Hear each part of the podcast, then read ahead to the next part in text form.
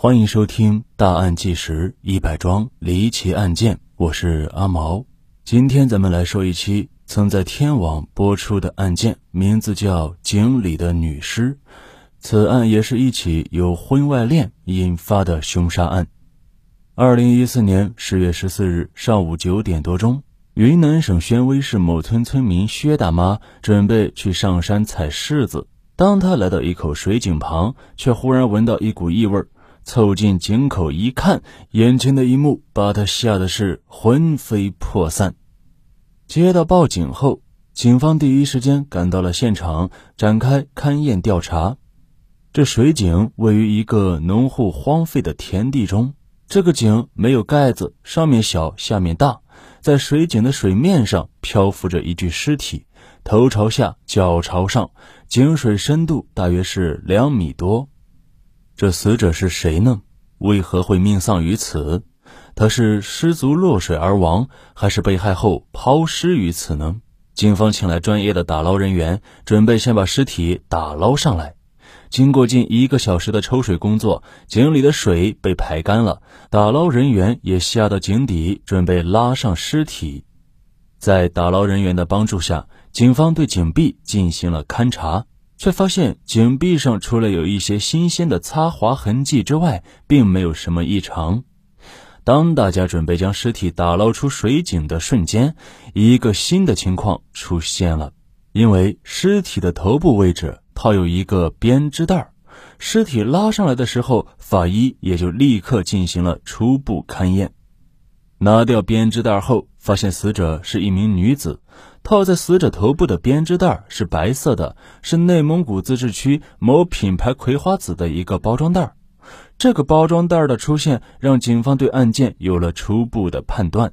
首先，这肯定是一起刑事案件，因为如果是失足落水或者自杀的话，不可能套一个编织袋在头上的呀。这应该是凶手在作案后移动尸体的过程中套上去的。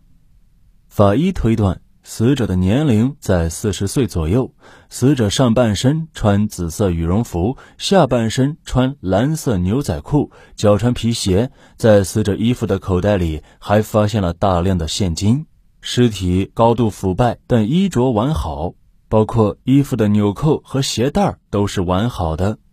与此同时，民警下到井底，对水井底部进行勘查，结果发现井底有一部黑色的联想手机，还有一把钥匙以及八块白色的石头。这八块石头无论是颜色还是质地，都与井底原有的石头不符，而且有明显的切割痕迹。民警在走访过程中发现，在村子附近有一处石碑加工厂。经过对比，发现这八块石头与加工厂的石料非常吻合。警方推断，这八块石头很可能是凶手用来压住尸体的。井壁上的划擦痕迹应该是石块抛入水井时产生的。再后来，经过法医解剖，发现死者是外力致机械性窒息死亡。死者的颈部有明显的勒痕，这是一起典型的杀人抛尸案。走访中，办案人员了解到这口井位置偏僻，只有本地人才会知道这口井的位置，这让警方也缩小了侦查范围。凶手会不会是本村的村民呢？警方对水井所在村庄近期失踪的人口进行排查，而一条信息也引起了警方的注意。八天前，也就是十月六日，村里一个陈姓男子到辖区派出所报案，称自己妻子雷某在一天前左右失踪了，也没告诉家人去了哪儿，手机也一直关机。陈某告诉民警，雷某时年四十岁，专门在家里照顾两个孩子和老人。几天前，在外打工的陈某忽然接到孩子的电话。告知孩子的母亲雷某，从十月五日晚上外出之后，就再也没有回来过。陈某和警方找遍了雷某可能去的地方，结果却是让人失望，那是活不见人，死不见尸。经过陈姓男子辨认，水井中的女尸正是他的妻子雷某，DNA 的鉴定结果也证实了这一点。确定了死者身份之后，警方针对死者的社会关系展开深入调查。在调查走访过程中，有村民反映，死者曾经和丈夫因为琐事发生过口角，这让警方把怀疑的目光投向了陈某。与此同时，警方还从死者大女儿丽丽口中得到了死者生前的活动轨迹。那是在十月五日晚上吃过晚饭后，死者带着两个女儿在家里写作业。晚上八点多钟，雷某起身离开了家，到村子里一个麻将室打麻将。根据当晚一块也在棋牌室打麻将的村民介绍，晚上十一点四十五分左右，打牌的人散场了，雷某和村民们一起离开了棋牌室。在之后，雷某就独自一人往自己家的方向走。雷某的孩子说：“妈妈一整晚都没回来，而且根本联系不上，之后也没有任何的音信。”警方推断，雷某很可能是在离开棋牌室回家路上遇害的，死亡时间很可能是在十月六日凌晨。那么，在雷某回家的路上究竟发生了什么呢？又是谁残忍地杀害了他呢？有侦查员推测，会不会是有人在雷某回家过程中进行尾随抢劫，在抢劫的过程中杀人的呢？但是警方从雷某口袋发现的大量现金，又排除了这抢劫杀人的可能。而在案件的梳理过程中，一个细节引起了侦查员的注意。因为雷某离开麻将馆回家，并不经过抛尸现场，而且是完全相反的方向。警方分析，凶手很可能和被害人熟识，在将雷某骗至这口井旁时，对雷某实施犯罪；要么就是犯罪嫌疑人在雷某回家的路上将其杀害，然后将雷某抛弃在井中。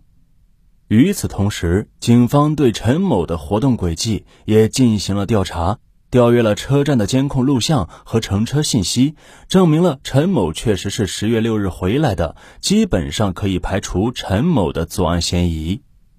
警方再次找到死者大女儿丽丽，在聊天中，丽丽不经意的一句话，让警方找到了清晰的调查方向，那就是当晚雷某失踪之前，有个男子来敲他家的门窗找过他。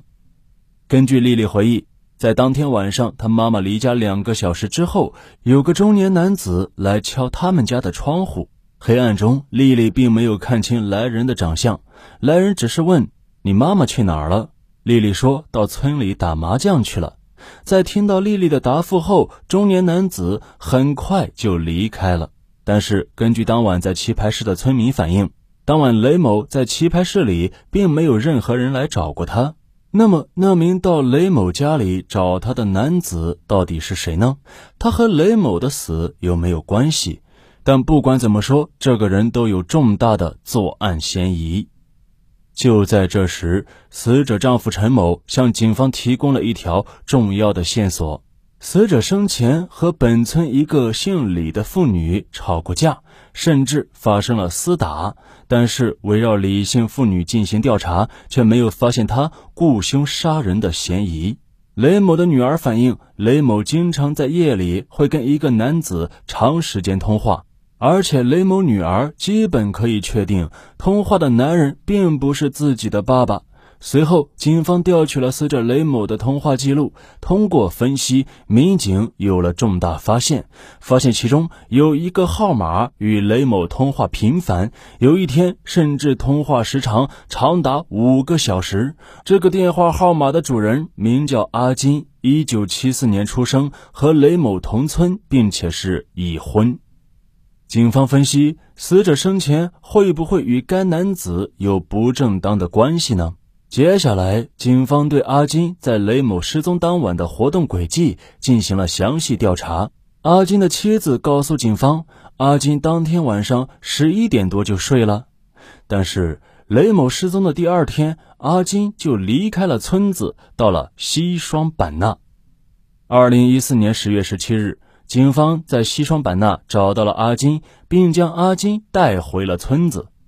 经过一番心理较量，最终阿金的心理防线被警方攻破。同时，他供述了十月六日凌晨他杀害雷某的全过程。原来，陈某和阿金在村子里算是亲戚，阿金管陈某叫叔叔。两家人关系也处得不错。为了改善家里的生活，陈某决定外出打工。这样一来，家里的农活就完全落在了妻子雷某的身上。阿金呢，则是经常帮雷某干些农活。渐渐的，两人接触的多了，后来呢，就发生了不正当的男女关系。案发的当天晚上，阿金跑到雷某家里去找雷某，但雷某不在家。在得知雷某去打麻将之后，阿金考虑到。棋牌室人多眼杂，所以呢，他就没有去棋牌室找雷某，而是一直在雷某回家的路上等雷某出现。二零一四年十月六日零点左右，雷某终于出现在回家的路上。可是两人一见面，没交谈几句就发生了争吵。雷某管阿金要钱，说不想跟丈夫在一起过了，后半生要跟阿金在一起。但是阿金她只想保持这段婚外情，并不想跟雷某组建家庭。雷某威胁阿金。说：“如果阿金不给钱，他就去闹，要让全村都知道他们的事儿。”阿金呢是又急又怕，在争吵过程中，他一冲动就用口袋里的绳子勒死了雷某。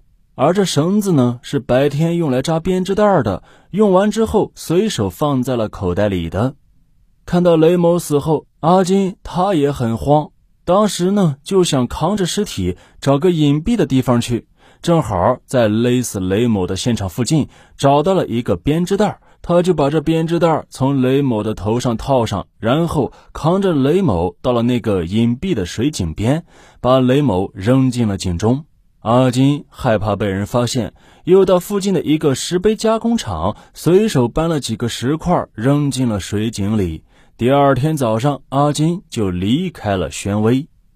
由于本案的发案时间离现在还比较近，目前呢也没有结果公布。但是呢，咱毕竟是一个说大案的节目，也讲了这么多案子了，就个人主观的稍微判断一下吧。哈哈，因为这个它不属于蓄谋杀人，而是属于激情杀人，然后抛尸，并且在这个案子中，女主人也是有一定的过失，所以说我感觉这阿金应该判不了死刑。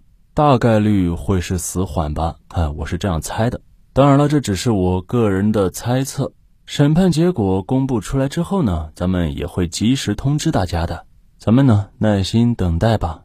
这个案子的最后呢，也再次以血的教训证明，这婚外恋呀，一定不要碰。好了，本案播讲结束，感谢您的收听，我是阿毛，咱们下期再会，拜拜。